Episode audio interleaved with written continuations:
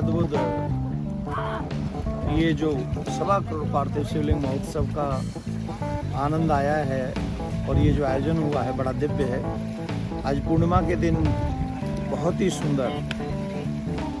ब्रह्म मुहूर्त में हम माँ जमुना का कालिंदी का दर्शन कर रहे हैं और सभी कार्यकर्ता कितने प्यार से अपनी सेवा में लगे हुए हैं, विसर्जन करने के लिए हम लोग आए हैं। निश्चित तौर पे जीवन में कोई जब पूर्व जन्म के सुकृत जागृत होते हैं, तब जाके कहीं ऐसा भाव और ऐसे संकल्प मन में होते हैं, ऐसे अनुष्ठान होते हैं। अनुष्ठानों का संकल्प होना और फिर उनको क्रियान्वित होना, और क्रियान्वित के बाद उनका सफल होना, ये भगवत कृपा के बगैर संभव नहीं है। जब हम लोग सोच रहे थे प्रारंभ में कि सवा करोड़ पार्थिव शिवलिंग कैसे बनेंगे, कल्पना से परे थी ये सारी चीज़ें, सोचने में भी नहीं आती थी।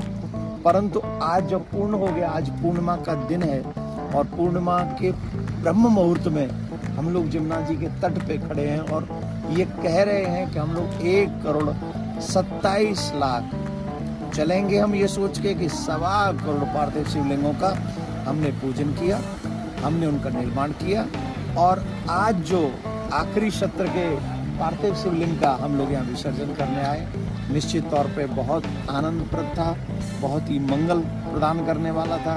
उसके बावजूद भी मैं एक बात कहूँगा, बहुत विभोर करने वाला भी कल का दिन।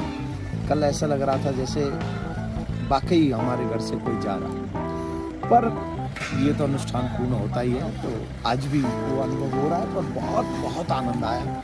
और आप सबको बहुत बहुत शुभकामनाएँ, भगवान से प्रार्थना करता हूँ, जो लोग भी जिनका एक एक पाई भर का भी सहयोग इस आयोजन में रहा है। बाबा भोलेनाथ, माँ जमुना मैया, प्रिया कांजू, उनकी मनोकामना पूर्ण करें और जिन्होंने सिर्फ़ श्रवण किया तन से भी इन्वॉल्व रहे, भगवान उनको भी अपनी कृपा में बनाए रखें। राधे।